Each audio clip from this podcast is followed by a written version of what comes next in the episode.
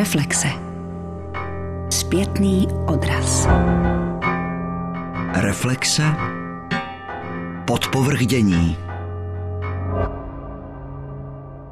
Instituce, která spravuje největší sbírku výtvarného umění v Česku, přišla o generálního ředitele a už skoro tři týdny ji vede krizový manažer. Národní galerie Praha. Jiřího Fajta odvolal z nejvyšší funkce, stejně jako šéfa Muzea umění Olomouc Michala Soukupa, ministr kultury Antonín Staněk z ČSSD těsně před velikonočními svátky. Ministr své rozhodnutí zdůvodňuje ztrátou důvěry a hospodářskými a manažerskými pochybeními, které zjistily ministerské kontroly.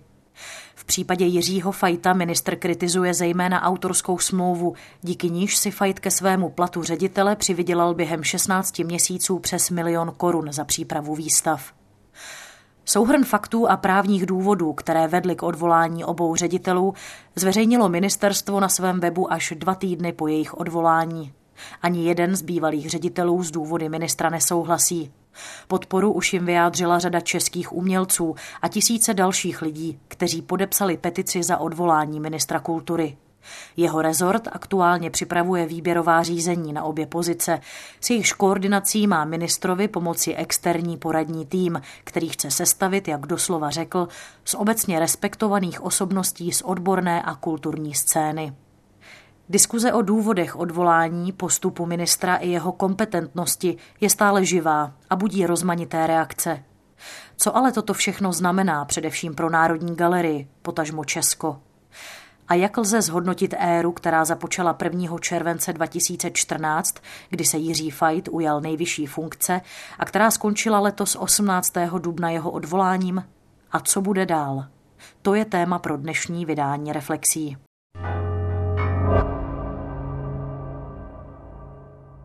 Jak ve svém komentáři publikovaném na serveru artalk.cz poznamenává prorektor Akademie výtvarných umění v Praze Vít Havránek, jakoby jmenování Jiřího Fajta do čela Národní galerie bylo před obrazem jeho odvolání.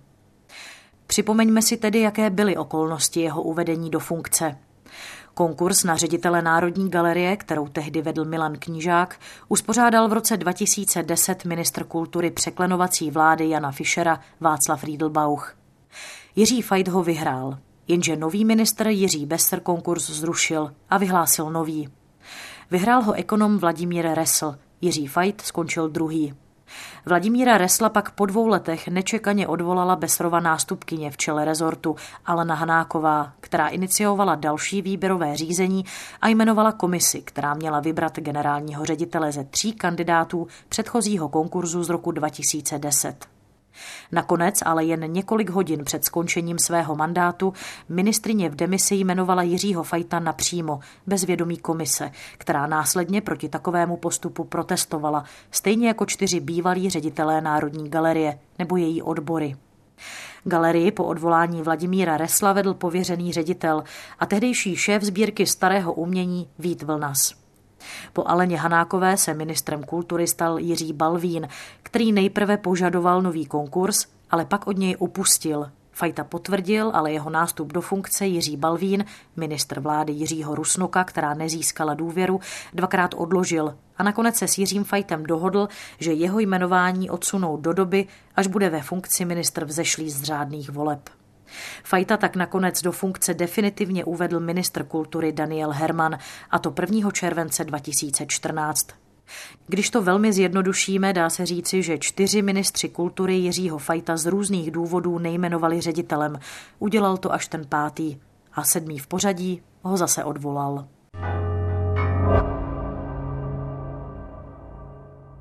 Někdy na konci léta představíme naprosto konkrétní, reálnou vizi, která bude sedět jak v programu, tak ale i v penězích, protože ono samozřejmě to všecko něco stojí a každá kvalita a mezinárodní úroveň stojí peníze. To jsou slova Jiřího Fajta z 1. července 2014.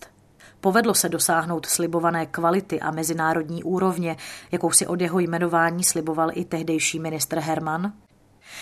Do Národní galerie nastoupil Jiří Fajt s jasnou vizí otevřít ji lidem, významným umělcům a zajímavým projektům s mezinárodním přesahem. Koncepci rozvoje instituce do roku 2020 představil v polovině roku 2015. Mezi její klíčové body patřilo řešení problému podfinancování, reorganizace některých stálých výstav, přehodnocení dramaturgie jednotlivých budov Národní galerie a vytvoření nové akviziční politiky pro současné umění. Národní galerie díky Ministerstvu kultury má možnost kupovat jednotlivá díla starého umění z jednoho finančního programu, který běží na Ministerstvu kultury, ale neexistuje v podstatě finanční nástroj na podporu současného umění a to je zásadně špatně, protože Národní galerie musí dokumentovat stav dění na výtvarné scéně a tak nečiníme, protože na to nemáme prostředky. To téma doznává velké vážnosti a já jsem přesvědčený o tom, že již v tomto roce nějaké prostředky budou uvolněny k tomu, abychom mohli podpořit vlastně současnou tvorbu. Koncepce také zahrnovala vyřešení dilematu, zda opravit funkcionalistický veletržní palác nebo ho opustit a pro moderní sbírku postavit novou budovu. K tomu se Jiří Fajt zpočátku přikláněl, ale nakonec zvítězila varianta rekonstrukce paláce. Odvolání Jiřího Fajta přišlo ani ne dva měsíce potom, co Národní galerie vyhlásila mezinárodní architektonickou soutěž. Na rekonstrukci Ministerstvo kultury plánovalo alokovat částku zhruba 2 a čtvrt miliardy korun. Jak by se dala zhodnotit téměř pětiletá éra, kdy v čele Národní galerie stál Jiří Fajt? Kam se tato instituce posunula a co se změnilo? Svůj pohled nabízí nejprve historička umění Marie Klimešová z Ústavu pro dějiny umění Filozofické fakulty Univerzity Karlovy, která například loni spolu s Milenou Kalinovskou připravila pro Národní galerii úspěšnou a oceňovanou výstavu Jiří Kolář Úšklebek století. Já jsem už dost velký pamětník, takže jsem zažila éru eh, Milana Knížáka, ale zažila jsem také, co bylo před ní. Zažila jsem éru eh, Martina Zlatohlávka a Dagmar Ševčíkové, ještě teda v minulosti také éru Jiřího Kotalíka, protože po vysoké škole jsem v Národní galerii také působila. A tedy musím říct, že za Jiřího Fajta došlo k neobyčejně dynamickému posunu galerijních aktivit, které minimálně od nástupu Milana Knížáka byly velmi problematické, skoro bych řekla nulové. V tomto smyslu Jiří Fajt tedy nastolil nový trend. Já jsem si myslela, když jsem odešla z Národní galerie, že už tam nikdy nic nebudu dělat a po nástupu Jiřího Fajta jsem tam vlastně pracovala na několika projektech. Na druhé straně ovšem si myslím, že Národní galerie za jeho vedení jak si nedospěla k nějaké rekonstrukci sbírek kurátorů, zejména teda v té moderní sbírce se to ukazuje jako velký problém. Tam myslím, že mělo být přijato několik nových posil, které by mohly ty projekty dělat zevnitř ale ten posun, ta komunikace se světem, ten výstavní program, který za Jiřího Fajta Národní galerie představila, je radikálně odlišný od toho zkomírání posledních 30 let.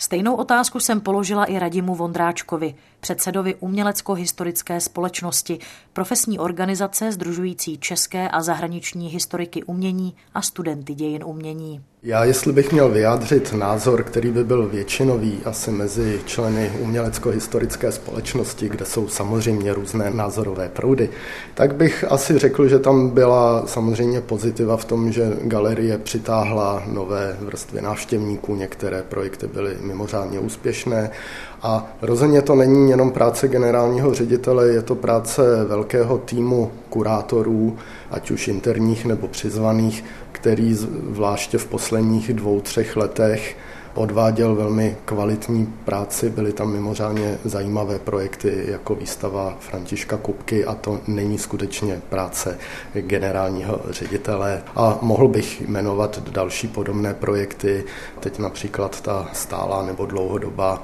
expozice umění první republiky, která koncepčně byla samozřejmě velmi zajímavá a inovátorská, výstavu věnovanou česko-francouzským vztahům českých umělců a tak dále, Josef Šíma. To jsou projekty, které jsou samozřejmě velmi respektabilní a nejsou prací jenom jednoho člověka a ty musíme vyzdvihnout. Zároveň tam byly některé problémy, na které i umělecko-historická společnost poukazovala, například spoplatnění zápůjček pro krajská a regionální muzea nebo galerie. To se nám úplně nelíbilo, takže o tom jsme vedli i s vedením Národní galerie diskusy. Vyjádřila umělecko-historická společnost vlastní postoj k tomuto kroku ministra? My jsme se vyjadřovali jednak k dění v Muzeu umění Olomouc, kde jsme velmi uvítali tedy navázání dialogu, který zprostředkoval i tedy hejtman Olomouckého kraje a mysleli jsme si, že to tedy se bude vyvíjet k nějakému dobrému a pro všechny přijatelnému řešení, což zatím ty zprávy nemáme, ale uvidíme. Co se týče Národní galerie, tak jsme připravili a odeslali dopis panu ministrovi, který zveřejníme, až na něj dostaneme reakci. Je to i výzva k jednání o těchto věcech. Národní galerie se pod vedením Jiřího Fajta zaměřila na oživení jednotlivých budov. Založila tradici otevřených vernisáží, takzvaných grand openingů, na které se postupně naučili chodit tisíce lidí. Zvýšila se také celková roční návštěvnost galerie, která byla v roce 2016, kdy historicky poprvé překročila hranici 700 tisíc návštěvníků, skoro dvojnásobná oproti té v roce 2013. V letech 2017 a 18 návštěvnost klesla, ale v řádech tisíců návštěvníků. Také historik umění a redaktor časopisu Art plus Antík Jan Skřivánek říká, že Jiřímu Fajtovi se především povedlo změnit obraz Národní galerie. Před jeho nástupem vlastně byla trochu neviditelnou institucí. Prostě neměl člověk příliš důvod tam chodit, nepořádala příliš mnoho výstav a svým způsobem ta výtvarná scéna ji i ignorovala. Prostě naučila se fungovat bez ní. Nyní zejména ty grand openingy jsou vlastně opravdu jako velkou a hojně navštěvovanou událostí. Galerie připravila řadu atraktivních výstav.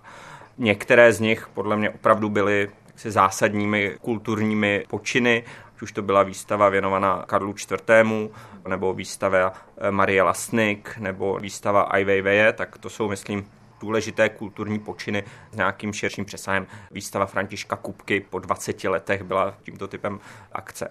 To, že se tady uskutečnila výstava Gerharda Richtera, šlo by polemizovat, že se ve světě konalo bezpočet Richterových výstav a třeba i atraktivnějších, ale to, že se uskutečnila prostě v Praze, kde předtím Richter neměl samostatnou výstavu, bylo jako pro českou kulturu přínosem.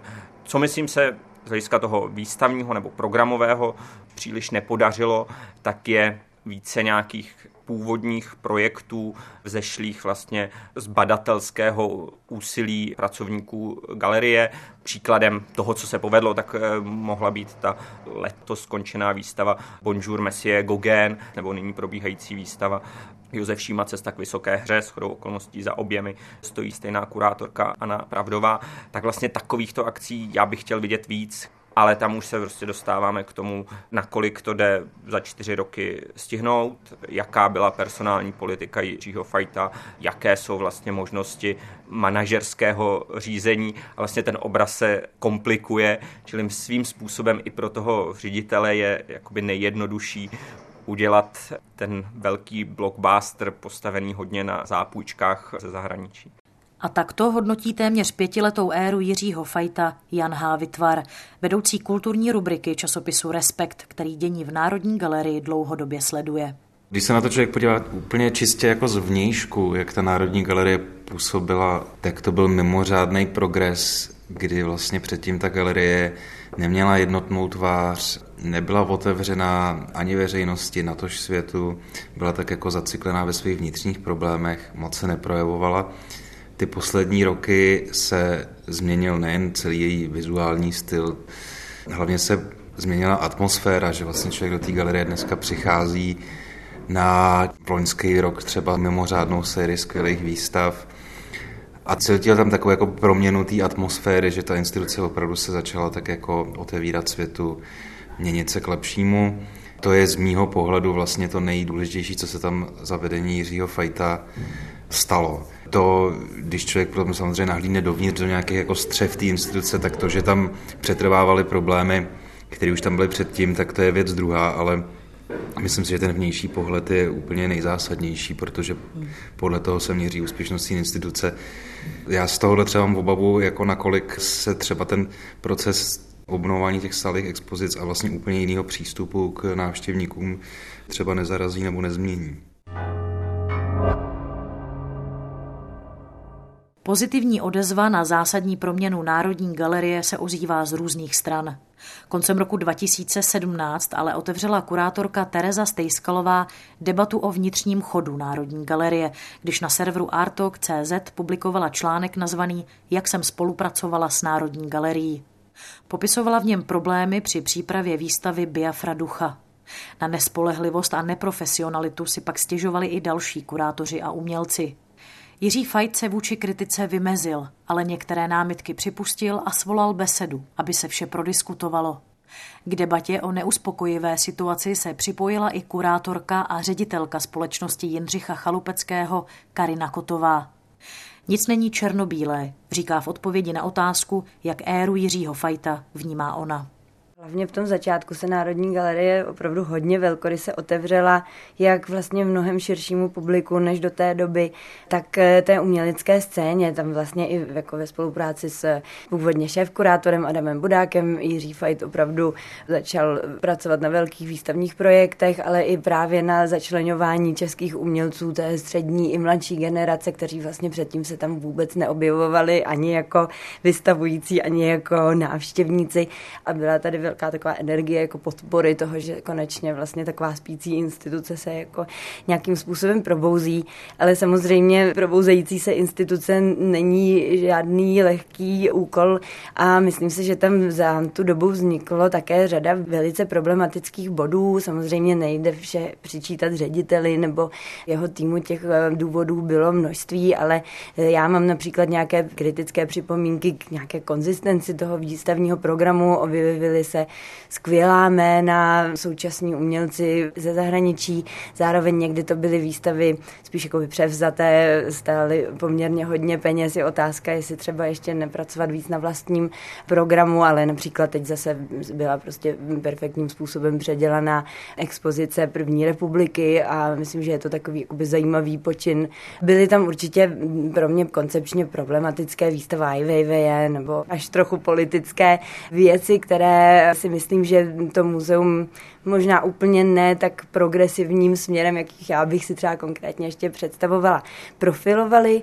Společnost Jindřicha Chalupeckého je také partnerem Národní galerie, takže s ní spolupracujeme vlastně vždycky jednou za dva roky na výstavě ceny Jindřicha Chalupeckého a vlastně za tu dobu se tam obměnili na různých pozicích opravdu různé osobnosti a měla jsem dojem, že ta fluktuace vlastně na to, aby ta instituce prostě fungovala zdravě a dobře, že je jakoby příliš velká a často spojená s nějakými jako osobními tam konflikty konflikty. Celkově já jsem měla dojem, že ta umělecká scéna byla ze začátku hodně schovývavá, pak v jednu chvíli přišel takový kritický moment, kdy vlastně různí spolupracující umělci, instituce, včetně nás, se ozvali, že některé věci opravdu nefungují a je nutné zlepšit prostě tu spolupráci, zlepšit nějaké partnerské plnění a tak dále. Takže není to černobílé. Nejen kvůli svému problematickému uvedení do funkce měl Jiří Fajt od počátku své odpůrce a kritiky, a to i uvnitř Národní galerie. Už v prosinci 2014 skončili ve funkci tři z pěti ředitelů sbírek. Jiří Fajt odvolal do té doby řízením galerie pověřeného Víta Vlnase, dlouholetého ředitele sbírky starého umění, a Helenu Musilovou, která vedla sbírku moderního a současného umění. Odešla i šéfka sbírky umění 19. století, Šárka Lojbnerová. Kritici Jiřímu Fajtovi vyčítali sebestřednost, autoritativní a někdy chaotické vedení galerie nebo neschopnost vytvořit funkční model postavený na systému generální ředitel, silní ředitelé sbírek a výrazní kurátoři. Co si o tom myslí historička umění Marie Klimešová? Je nutno si uvědomit, že ta galerie byla v totálním rozkladu teda, jo. že Milan Knížák dokázal jí opravdu skoro zničit, to teda říkám zcela jako otevřeně a ředitel Ressel byl naprosto jako nekompetentní takovouhle instituci vést, takže při příchodu do této situace byl Jiří Fajt v těžké situaci. Já si to taky myslím, že ta atmosféra nebyla úplně jako v pořádku, že hodně na sebe soustředoval mnoho funkcí. Asi měl jaksi nechat větší autonomii, třeba moderní sbírce, to jistě. Na začátku byl asi velký problém se jmenováním generálního kurátora, nebo jak tomu říkali, šéf kurátora. šéf kurátora to myslím, že byl velmi jako nešťastný krok, který se také podepsal na těch začátcích a možná jako i na těch následných jako letech. Na druhou stranu já jsem o tom zrovna přemýšlela, protože jsem si říkala, že jistě nějakou takovouhle otázku je možno položit. Ty velké instituce asi jsou vždycky do určitý míry projektem té silné hlavní osobnosti a u nás toto splňoval jistě teda Jiří Kotalík, který ještě není vlastně zhodnocený dodnes, který také jako na sebe soustředoval ty výstupy. Myslím si, že to tak je, že instituci má výst silná osobnost a to je potom hrozný problém, aby ta osobnost našla tu míru, kdy jako je ochotná přenést některé ty kompetence na někoho jiného. Ale mělo se to stát, že to byla chyba Jiřího Fajta, je to škoda, protože má mnoho kvalit a co je teda nutno říci, že to byl vlastně první ředitel Národní galerie, co já teda pamatuju, s kterým bylo skutečně jako možno hovořit, hovořit zajímavě, hovořit k tématu a mít dojem, že má, to je takový ošklivý slovo, vize, jo, ale že prostě jako chce, aby ta galerie někam směřovala. Možná to chtěl moc rychle všechno najednou. Každopádně ty jeho představy o tom, co by ta instituce měla znamenat, kam by měla směřovat, si myslím, že byly správné, ale bohužel možná právě proto, že to chtěl držet všechno jenom v těch svých rukou, nešlo to rozvinout. A ještě názor redaktora časopisu Art plus Antík Jana Skřivánka. Rozhodně bych souhlasil s tím, že vlastně se mu nepodařilo přivést nové lidi nebo z těch, co tam jsou, vlastně dát vyrůst nějakým jakoby dalším výrazným osobnostem, které jako reprezentují ty jednotlivé sbírky. Uspořádala ta galerie několik jakoby výběrových řízení. Většina z nich skončila vlastně dostracená nebo bez jednoznačného výsledku těch kurátorů a historiků umění, kteří vlastně jaksi jsou známí a aktivně jakoby fungují, je poměrně málo opakovaně zaznívá zejména jméno Ani Pravdové, jenom vlastně ten loňský výčet jejich aktivit vlastně trochu naznačuje, že něco je špatně, když jeden člověk dělá dvě velké profilové výstavy pro tu galerii, mezinárodní výstavy, tedy Kupku a, a Bonjour Monsieur Gauguin a ještě novou stálou expozici První republika. Protestům proti postupu ministra kultury Antonína Staňka, který ředitele Národní galerie a Muzea umění Olomouc odvolal těsně před velikonočními svátky, už se připojili tisíce lidí. Petici za okamžité odvolání ministra Staňka aktuálně podepsalo asi 6 tisíc lidí, včetně více než stovky osobností české kulturní scény. A ozvali se i další umělecké spolky a organizace. Na rozdíl od zaměstnanců Muzea umění Olomouc, kteří se za svého odvolaného šéfa Michala Soukupa okamžitě postavili, se zaměstnanci Národní galerie k protestům ve větší míře nepřipojili. A koncem minulého týdne vydali odbory Národní galerie prohlášení, že s odvoláním Jiřího Fajta souhlasí. Vyčítají mu zejména výměnu asi 60% zaměstnanců, špatný přístup k pracovníkům i ministrem kritizovaný neadekvátní autorský honorář, který si měl vyplatit. Jiří Fajt jejich tvrzení odmítá s tím, že nemají ponětí o komplexitě řízení instituce, jako je Národní galerie, a upozorňuje, že v odborech jsou asi tři desítky lidí, tedy desetina celkového počtu zaměstnanců.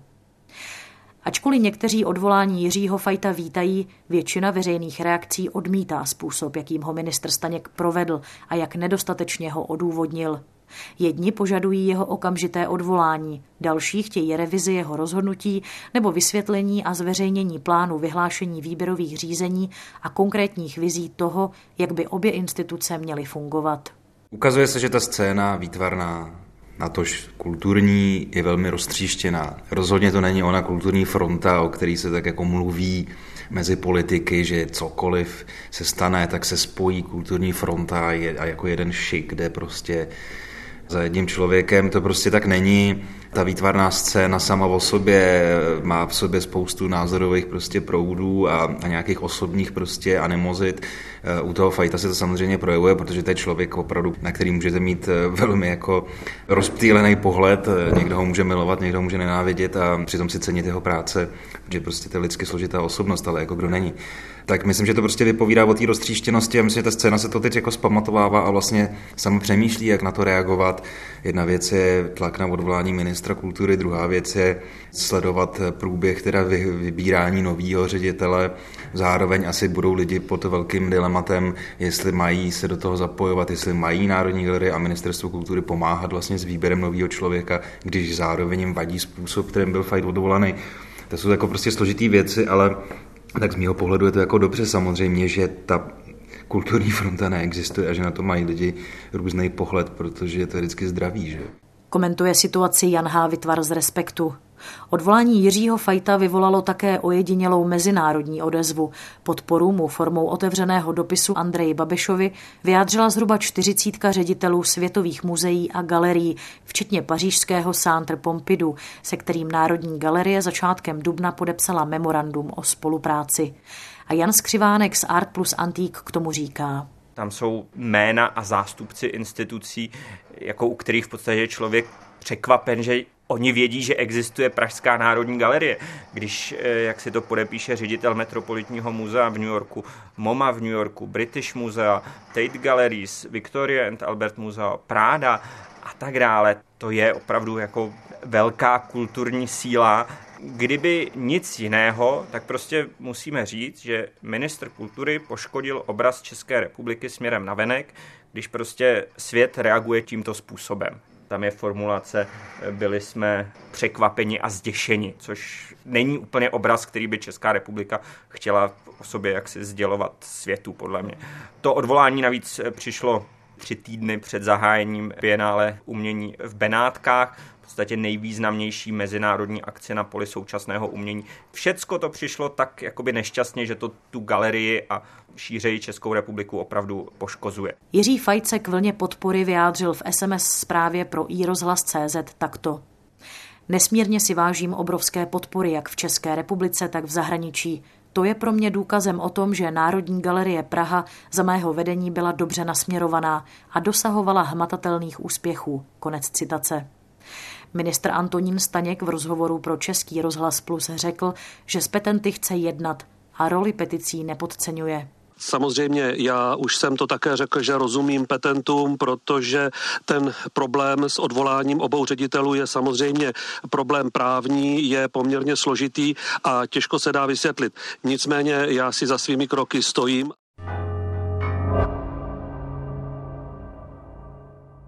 I přes svůj kritický postoj k Jiřímu Fajtovi nesouhlasí se způsobem jeho odvolání ani kurátorka Karina Kotová. A tak se jí ptám, proč. No, já s tím zásadně nesouhlasím a je to vlastně pro celou uměleckou a kulturní scénu v Čechách velice znejišťující, protože téměř na hodinu odvolat eh, ředitele dvou významných českých institucí je prostě velice autoritativní krok a ty argumenty, které ministerstvo postuluje, se opravdu zdají být za prvé neúplně přesné, za druhé nevždy relevantní nebo transparentní a hlavně jedná se tam, nechci říct marginálie, ale nějak nějaké pochybení, které asi by se daly řešit ještě jakoby jiným způsobem. Druhá je prostě otázka toho, že na základě něčeho takového bez nějaké debaty a bez nějakého ještě třeba mezikroku, schválení nějakou odbornou veřejností nebo nějakou správní radou ideálně, která by tam měla mezi těmi stranami být, prostě se odvolá eh, ředitel s okamžitou platností a to samozřejmě bude mít nějaké důsledky. Otvírá se tím zásadní téma a to je téma vztahu Ministerstva kultury ke státem zřizované příspěvkové organizaci. Co se na této situaci ukazuje?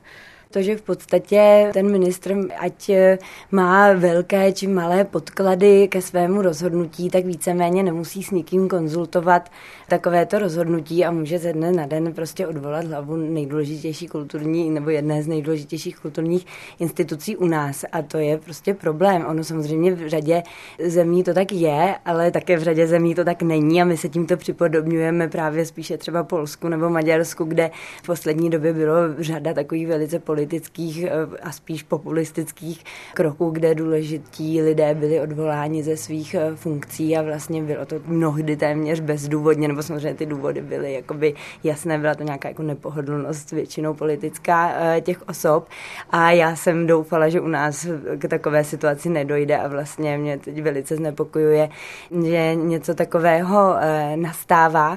To, po čem všichni voláme, je, aby vlastně příspěvkové organizace měly ještě ten mezikrok, aby nebyly takto přímo závislé na ministrovi kultury, ale aby existovala ještě správní rada, která bude samozřejmě dohlížet na činnost té organizace.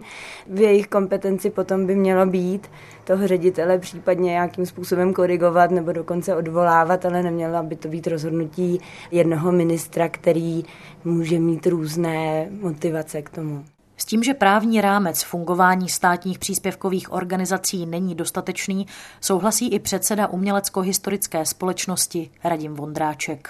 Na jedné straně je ministrem odvolatelný jakýkoliv ředitel ze dne na den a zároveň se málo v té veřejné debatě dneska uh, upozorňuje na to, jak velkou odpovědnost mají příspěvkové organizace a zvláště tedy potom management a ředitelé těchto velkých paměťových institucí, kteří jediní mají právo hospodaření s majetkem státu, nikoliv ministerstvo, mají právní subjektivitu a pečují o národní kulturní poklad v řádech mnoha a mnoha miliard korun.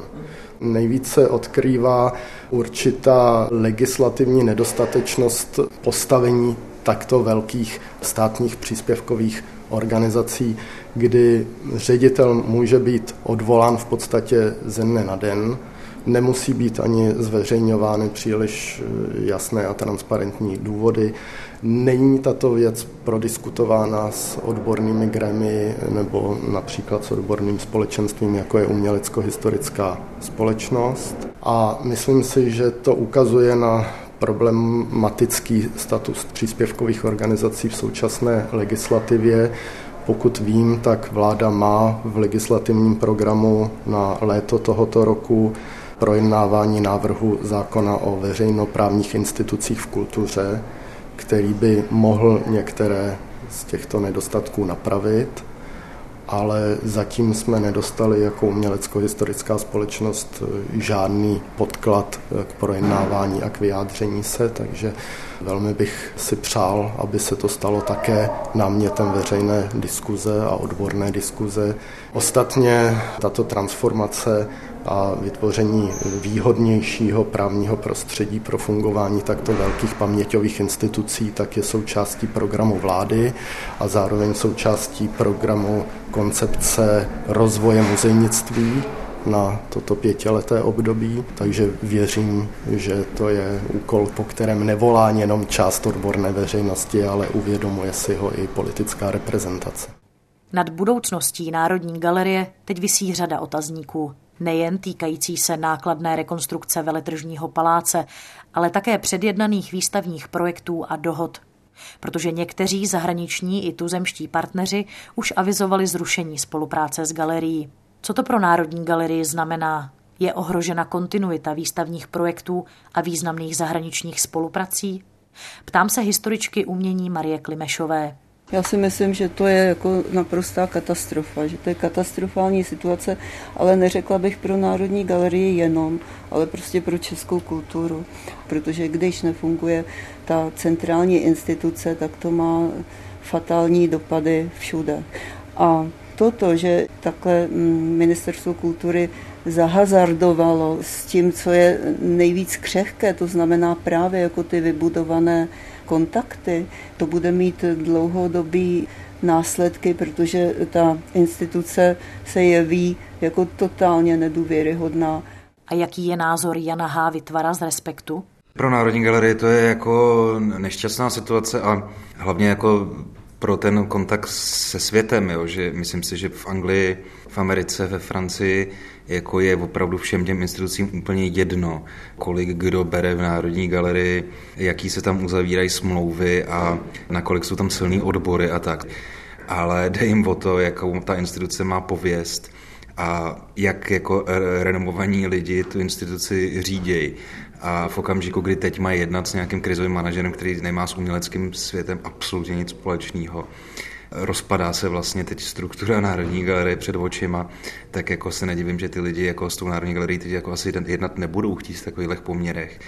Nehledě na to, že samozřejmě Jiří Fajt, o kterém byl vždycky známý, že on ty projekty vlastně hodně vázal na sebe a na svoje jméno, což je ale obvyklá strategie jako všech ředitelů, všech takových velkých institucí i ve světě asi bude přesvědčovat ty instituce, se kterými celou dobu spolupracoval, aby teď od té spolupráce ustoupili, což možná třeba není úplně jako profesionální na první pohled, ale je to prostě běžný a dělal by to každý ředitel si myslím na jeho místě, kdyby vedl prostě teď eh, modern, tak by se asi zachoval stejně. Podle Jana Skřivánka z Art plus Antík ale z dlouhodobého hlediska nemusí být dopad současné situace tak vážný to stojí na osobní diplomaci, čili když přijde jaksi nový ředitel, který bude schopen s těmi zahraničními partnery komunikovat, bude schopen jim vlastně nabízet relevantní programy pro spolupráci a tak dále, tak myslím si, že to půjde obnovit. Druhá věc je, že těch osobností, které jaksi mají nějaké vztahy s tou mezinárodní scénou, tady za